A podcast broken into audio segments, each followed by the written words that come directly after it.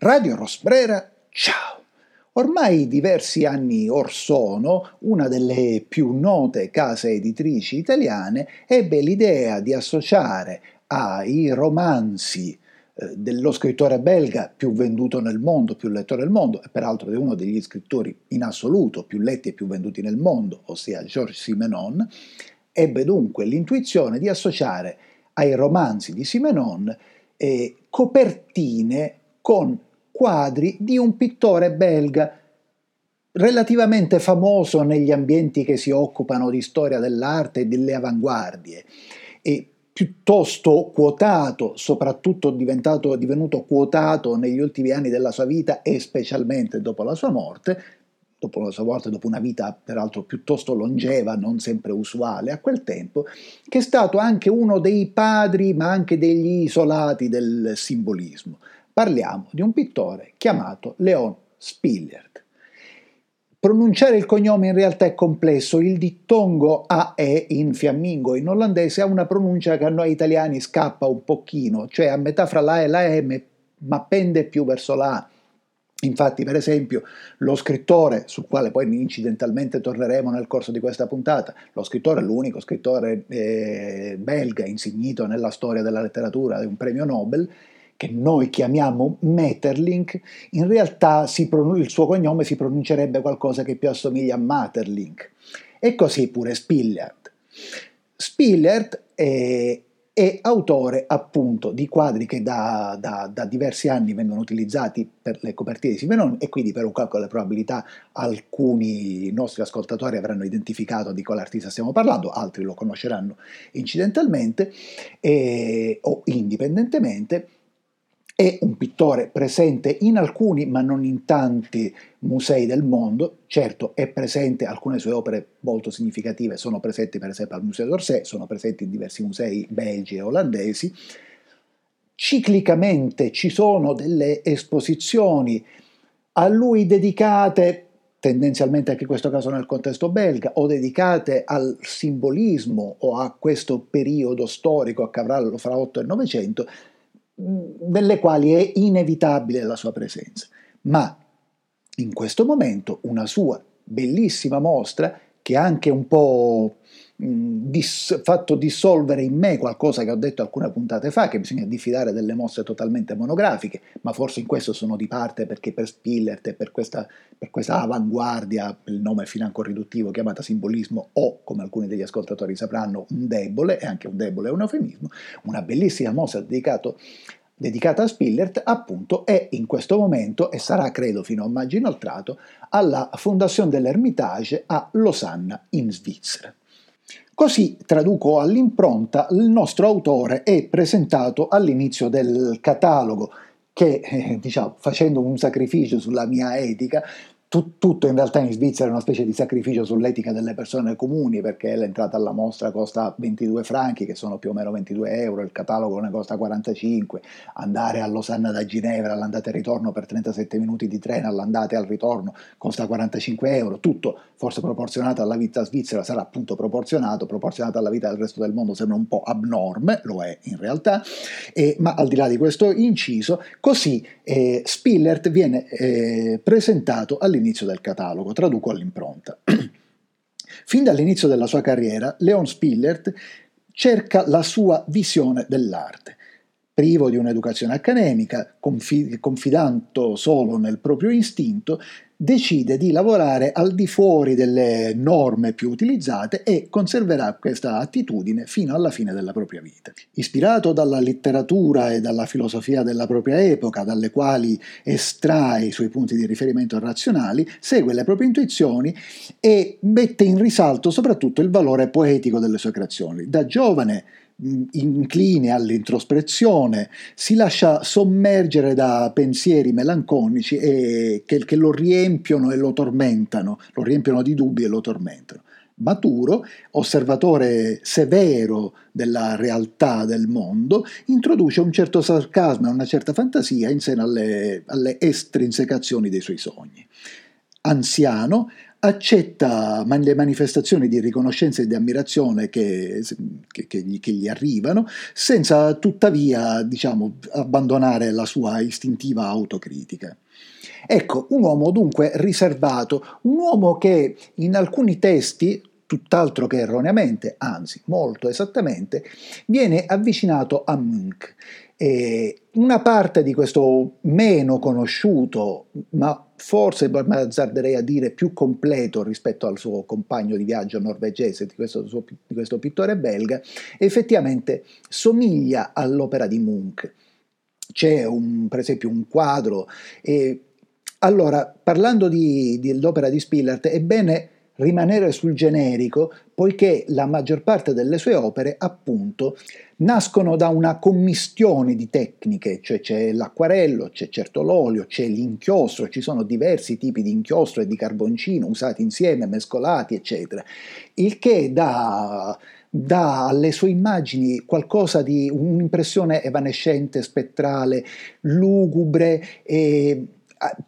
che ci porta a vedere anche il lato lugubre di alcuni oggetti. Tanti anni fa, credo alla fine del millennio precedente, un'eclissi parziale ma piuttosto profonda di sole attraversò la Sicilia e io provai a scattare delle fotografie, delle istantanee al paesaggio. Mi trovavo in campagna nei pressi di Racalmuto, provai a scattare delle fotografie al paesaggio e alcune di queste fotografie, dai colori e dalla luce aspirata prese durante le eclissi, somigliavano in qualche modo, con le dovute proporzioni, a taluni quadri di Spilliaert. Spilliaert è dunque, come in alcuni casi Munch, non sempre, un pittore dell'angoscia. C'è un quadro bellissimo, ecco questo stavo dicendo, c'è un quadro bellissimo che non era presente alla, alla, in questa mostra di Losanna, in cui una coppia viene sorpresa dalla notte e c'è lui, sono vecchi, lui quasi cadaverico, si intuisce con un baffo, eh, agonizzando, agitandosi nel, nel, nel letto, ma potrebbe non essere un'agonia, potrebbe essere quell'agonia la sua vita quotidiana, e la moglie disperata seduta sul letto con le mani fra i capelli. In questo senso dell'angoscia, del mistero, dei colori aspirati, eccetera, vi sono invece nella mostra delle bellissime illustrazioni, ma illustrazioni è un termine piuttosto riduttivo, poiché di cose molto, molto, molto, molto fantasiose si tratta, ma usiamolo, delle bellissime illustrazioni del primo e unico libro di poesie, appunto, di Maeterlinck, Serre chaude, serre calde, un libro fulminante che poi Maeterlinck non ripeté. In realtà l'opera di Maeterlinck è vastissima, ma i veri capolavori sono quasi tutti nella primissima parte della sua opera. Dopo il successo, a differenza di altri autori del suo paese, forse lo portò un poco a ripetersi. Questa non è una puntata di critica letteraria, e poi insomma sempre opinioni che lasciano il tempo che trovano. Vi sono appunto delle illustrazioni ispirate al libro di, di di Maeterlinck, che sono davvero bellissime, e ce n'è una con questo paesaggio desolato, e quasi un tramonto, alba, crepuscolo mistico, coi colori appunto aspirati, inesistenti, irreali, e, e al suolo, un suolo di sabbia o di neve, sul suolo sono posati dei letti, dei sacchi a pelo con delle figure misteriose che vi dormono all'interno. Ecco, è solo uno dei tanti capolavori. Ci sono Questo sì, tra l'altro, era stato usato per la, co- per la copertina di un libro di Simenon qualche anno fa. C'è un quadro che raffigura un coacervo di elementi, c'è qualcosa attraverso la quale sembra, sem- se sembra che stiamo vedendo una luna in mezzo a una sorta di natura morta, delle piante, eccetera, eccetera, ma in realtà non è così. La luna è un sole, è un sole rosso, quella che ci appare come la finestra è uno specchio, e dunque forse non di piante stiamo parlando, ma di un'unica pianta le cui foglie, i cui rami, le cui infiorazioni si, si, si moltiplicano appunto in questo specchio. E poi vi sono per esempio i, i paesaggi, le marine, Le marine inquietanti di un'Ostenda che in parte non esiste più perché è stata bombardata durante la seconda guerra mondiale, e quello che non è stato bombardato è stato distrutto per poi costruire enormi edifici dove prima c'erano le palazzine Liberty sul lungomare che guarda all'estremo nord di questo pianeta. Ecco, eh, marine di Ostenda dove ci sono questi colonnati dalle prospettive vertiginose, poi ripresi a cinema da un altro maestro del cinema belgo, Harry Kummel, in, in, un, in un film che credo abbiamo menzionato anche in passato, che in, Italia, in italiano porta un titolo orribile, La vestale di Satana. Vi sono dunque queste marine inquietanti, quasi in bianco e nero, con questa prospettiva vertiginosa del colonnato. Vi sono delle marine dai colori iperbolicamente variopinte, prese sì in ore estreme del giorno, in ore di transizione del giorno, o transizione appunto fra il giorno e la notte, ma con colori caricati che già richiamano l'espressionismo, ma che non dimenticano le stampe giapponesi e che in questa estrema stilizzazione delle onde, del mare e della spiaggia già richiamano, anzi già annunciano l'astrazione, l'astrattismo. Tra tutte queste devo dire quella che più mi ha colpito e che istintivamente era quella che meno mi ha colpito, l'esposizione a Losanna si snodava su tre piani, al piano inferiore, al sotterraneo, che in realtà è sotterraneo da una parte e giardino dall'altra. Al sotterraneo c'erano forse le opere più interessanti, o molte fra le opere più interessanti, e l'ultima sala era questa dedicata alle marine. E quindi tu entri, vieni travolto letteralmente da, questa, da questo tripudio di colori e di atmosfere anche angoscianti. Per esempio ce n'è una bellissima del naufrago, in cui in realtà il naufrago è quasi uno spettro, è quasi un mostro marino, e, e nel quadro è una macchia di colore con quattro puntini che sembrano, non so, gli occhi e la bocca, gli occhi e, e le braccia protese.